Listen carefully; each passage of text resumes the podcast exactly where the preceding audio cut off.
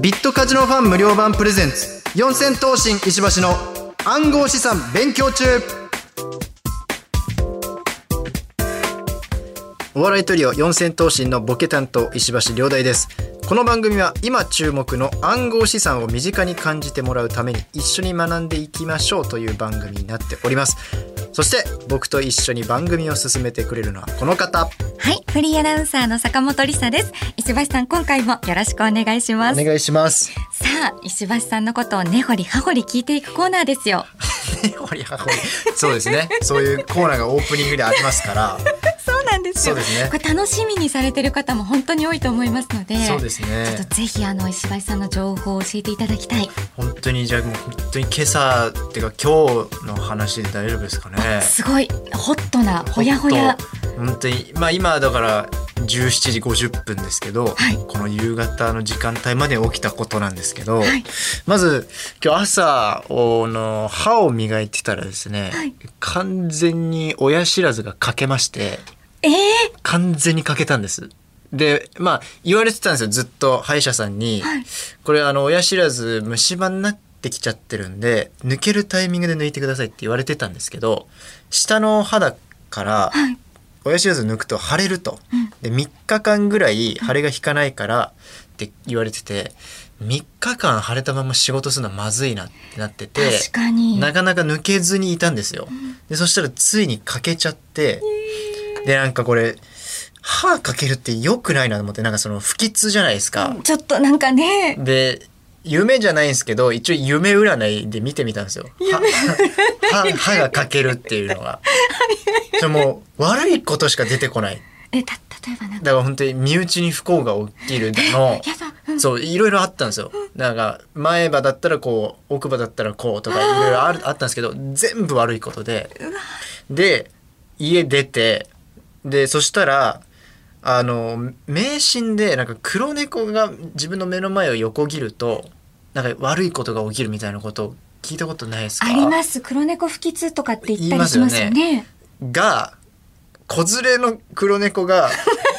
僕の目の前をね親親と子で全部で5匹横切ったんですよ。これはまずいんじゃないかと思ってえ、五匹？黒猫。そうだからめっちゃくちゃ珍しいじゃないですか。その本当にだから赤ちゃん猫めっちゃ可愛いんですよ。めっちゃ可愛い4匹と親の黒猫が僕の目の前に横切った。これはどっちだと？不吉なのかどっちなのかってなってで電車乗ったんですけど一本早く乗れたんですよ。だから考えたらえっ、とまずお奥歯が欠けたことで不吉だと。はい。で黒猫が5匹なったことで、不吉、えー幸運不吉幸運ってこうやってったら、はいちょうど偶数でちょっと幸運になったんじゃないかなってなって ちょっと幸運になったから一本早く乗れたんだと思ってああよかったと思ってこれで僕はもう収まってるんですけど今もでもビクビクしてます。めちゃくちゃビクビクしてる。その歯が欠けるわ黒猫通ってるわでちょっと怖いですね今今からこのちょちょすあと数時間が何が起きるかちょっと何が起きるかまだこの後も僕仕事あるんですけどちょえっ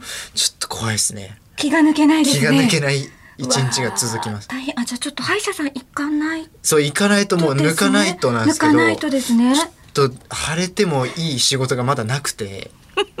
ちょっとどうなることやらですけど大変ですね。ちょちょっと今日一日あのこの後ね。気をつけてす気をつけて過ごします。くださいね。ちょっと余裕を持った行動を心がけます。黒猫5匹一気に見ることあるんですいやね。僕マジびっくりしたんですよ。えそ今までもあありました？いやないですないです。黒猫がなんかいるなぐらいあったんです。基準にいるなぐらいあったんですけどめちゃくちゃ赤ちゃん産んでたから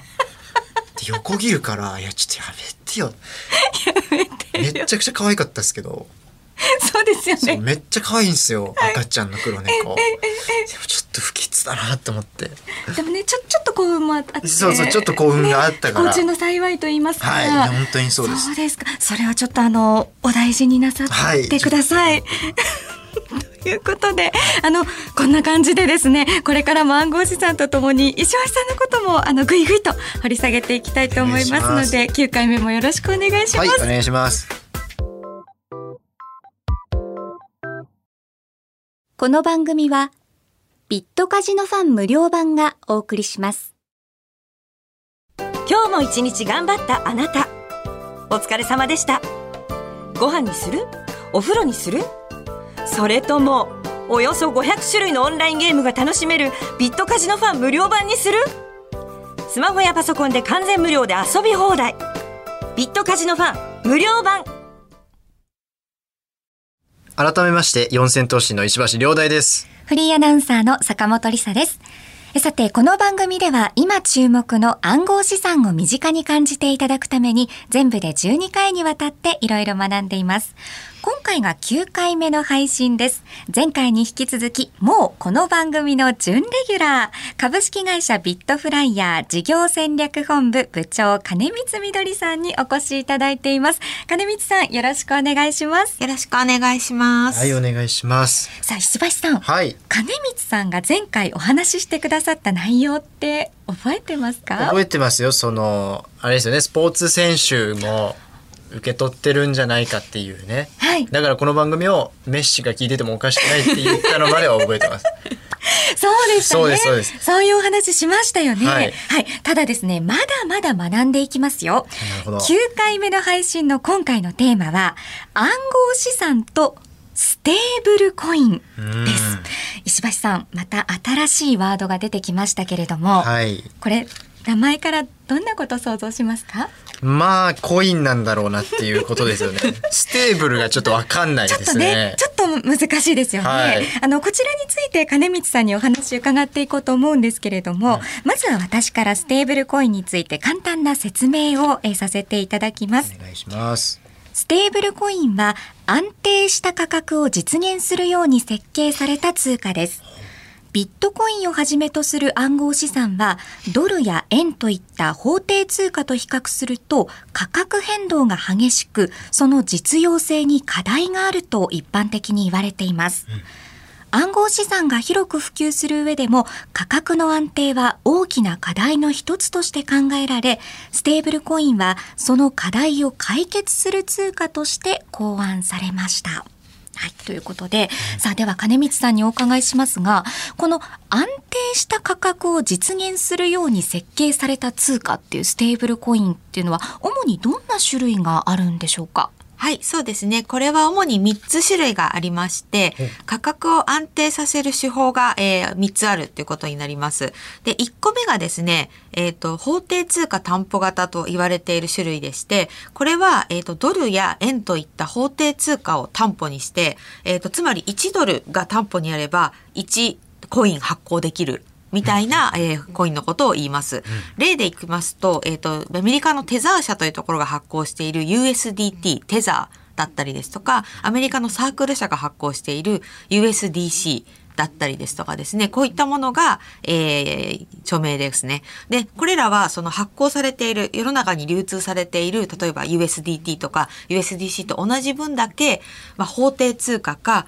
法定通貨に近いものがあるということになっています。これが1個目ですね。で、もう1個が、えー暗号資産担保型と言いまして、特定の暗号資産を担保にしている。さっきのはその法定通貨を担保にしているというものなんですけれども、はいまあ、今度は暗号資産を担保にしているというものになります。例えばイーサリアムとかを担保にしているようなものですね。で、これはですね、有名なものだと、DAI ですね、DAI という書いて DAI とかがあります。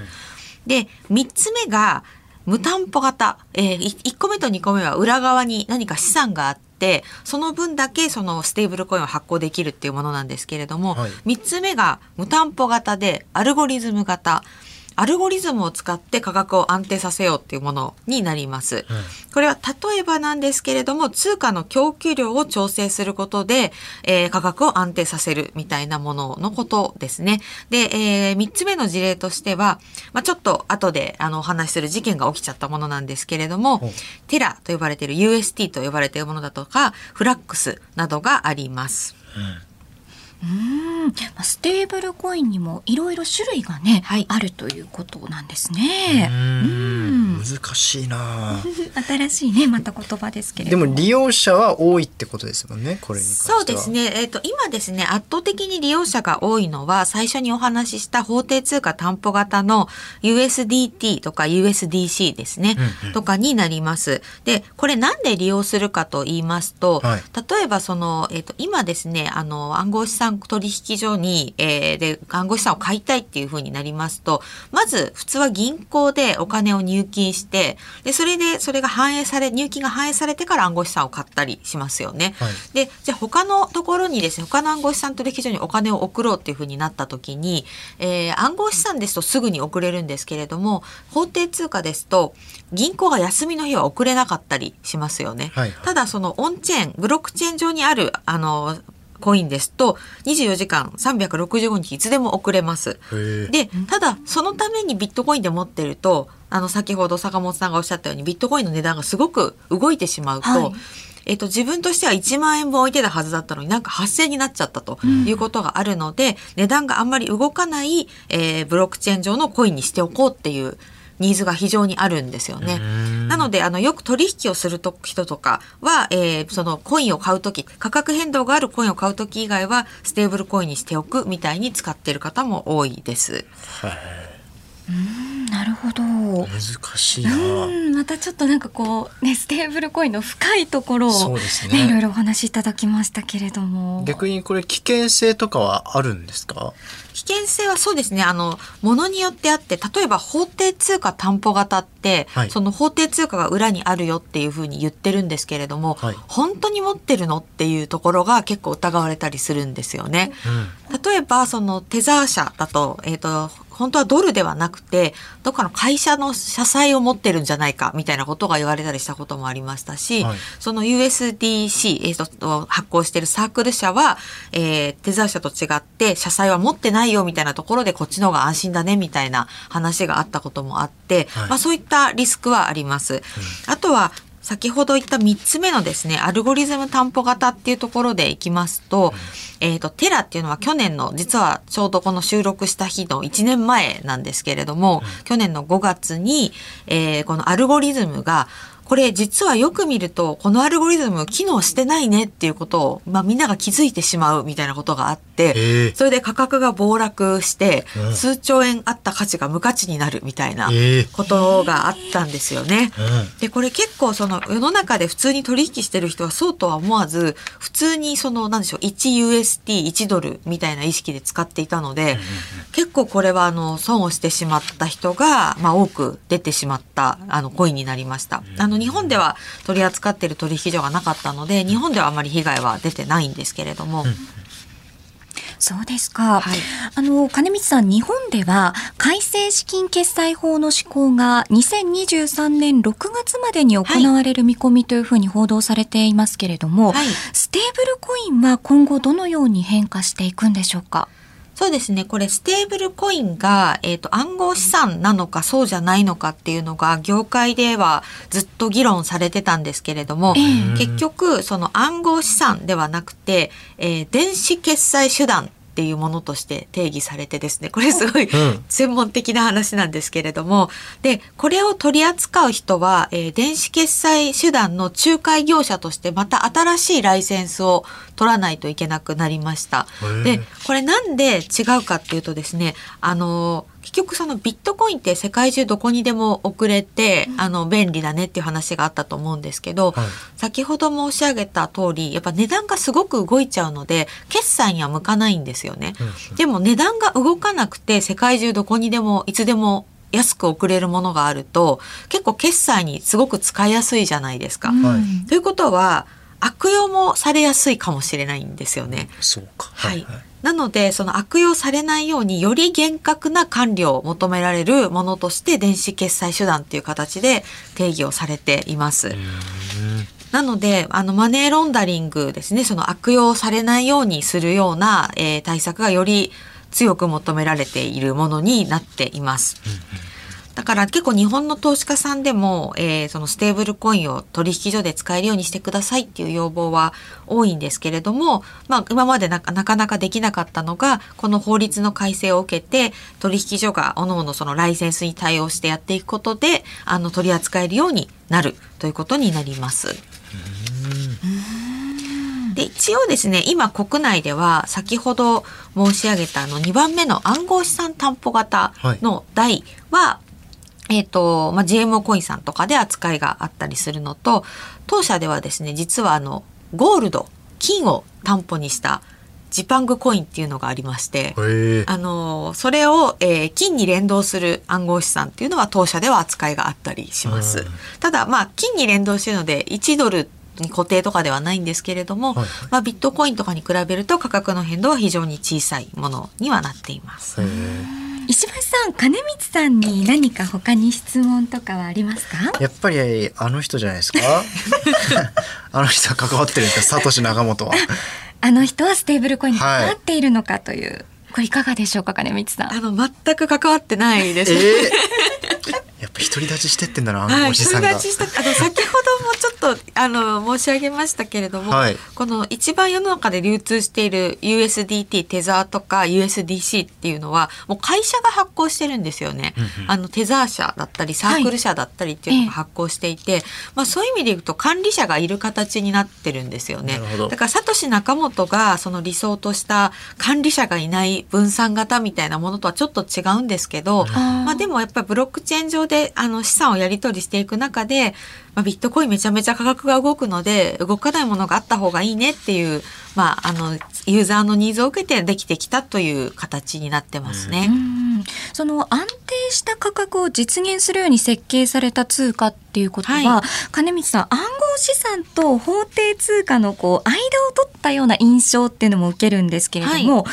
極論ですけど暗号資産にとって変わる可能性っていうのはあるんですか？そうですね。これ先ほども申し上げたように決済で使うとかええ。っていうところであればやっぱりステーブルコインがあればもういいよねっていうふうにはなると思います。実際ですねあの時価総額暗号資産の時価総額っていうところで見ても、えっともうこれあの USDT と USDC っていうのがあの上位に来てますし、あの上位10個のですね、えっと暗号資産の時価総額ランキングのうち、まあ、このステーブルコインっていうのはおそらく半分ぐらいを今占めているので。うんそんなにですか、はい、そうですね。なんかそのすごく値上がりするかもしれないっていうものに投資するときに例えばあのステーブルコインからそれに変えるとかっていうことであの暗号資産ををに投資する人はいると思うんですけれども、まあ、なんでしょうね。この決済ですとか、えーの観点で使うに使うのであればこのステーブルコインっていうのが、まあ、皆さん使うようになってくるんじゃないかなというふうに思います。うんなるほど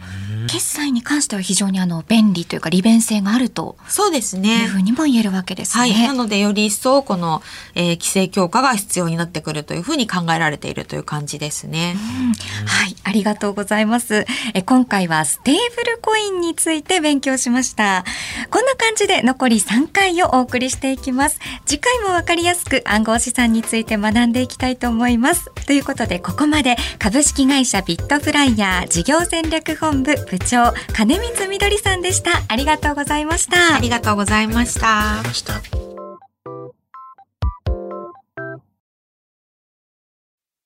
私は世紀の大発見をしてしまったおよそ500種類のゲームが楽しめるビットカジノファン無料版は1日1個やったとしても1年以上楽しめるのだしかも都度反省してそれを踏まえて何度もチャレンジをするこれは面白いぞビットカジノファン無料版この番組はビットカジノファン無料版がお送りしました。第9回の配信となりましたビットカジノファン無料版プレゼンツ四千頭身石橋の暗号資産勉強中ですが石橋さん今回はいかがでしたか？いや難しかったですね。ちょっと一気にねそうですね。難しくまたなりましたよね。難しくなりましたけど、はい。まあ、サトシ仲本も関わってこないですね ちょっとね。もうね、サトシ仲本の土俵じゃなくなってきましたね。そうですね。またですからこう暗号資産も本当にこうどんどん拡大していってる。そうですね。ということですね使いやすくなってるんでしょうね。はい、あの新しいワードステーブルコインということについてもね学んでいきましたけれども、では最後に石橋さん一言お願いします。サトシ仲本早く出てきてくれ。お待ちしております。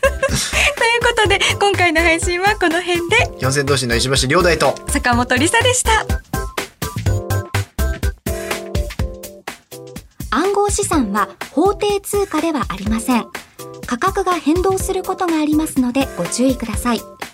取引によっては投資金額を上回る損失が生じるリスクがあります。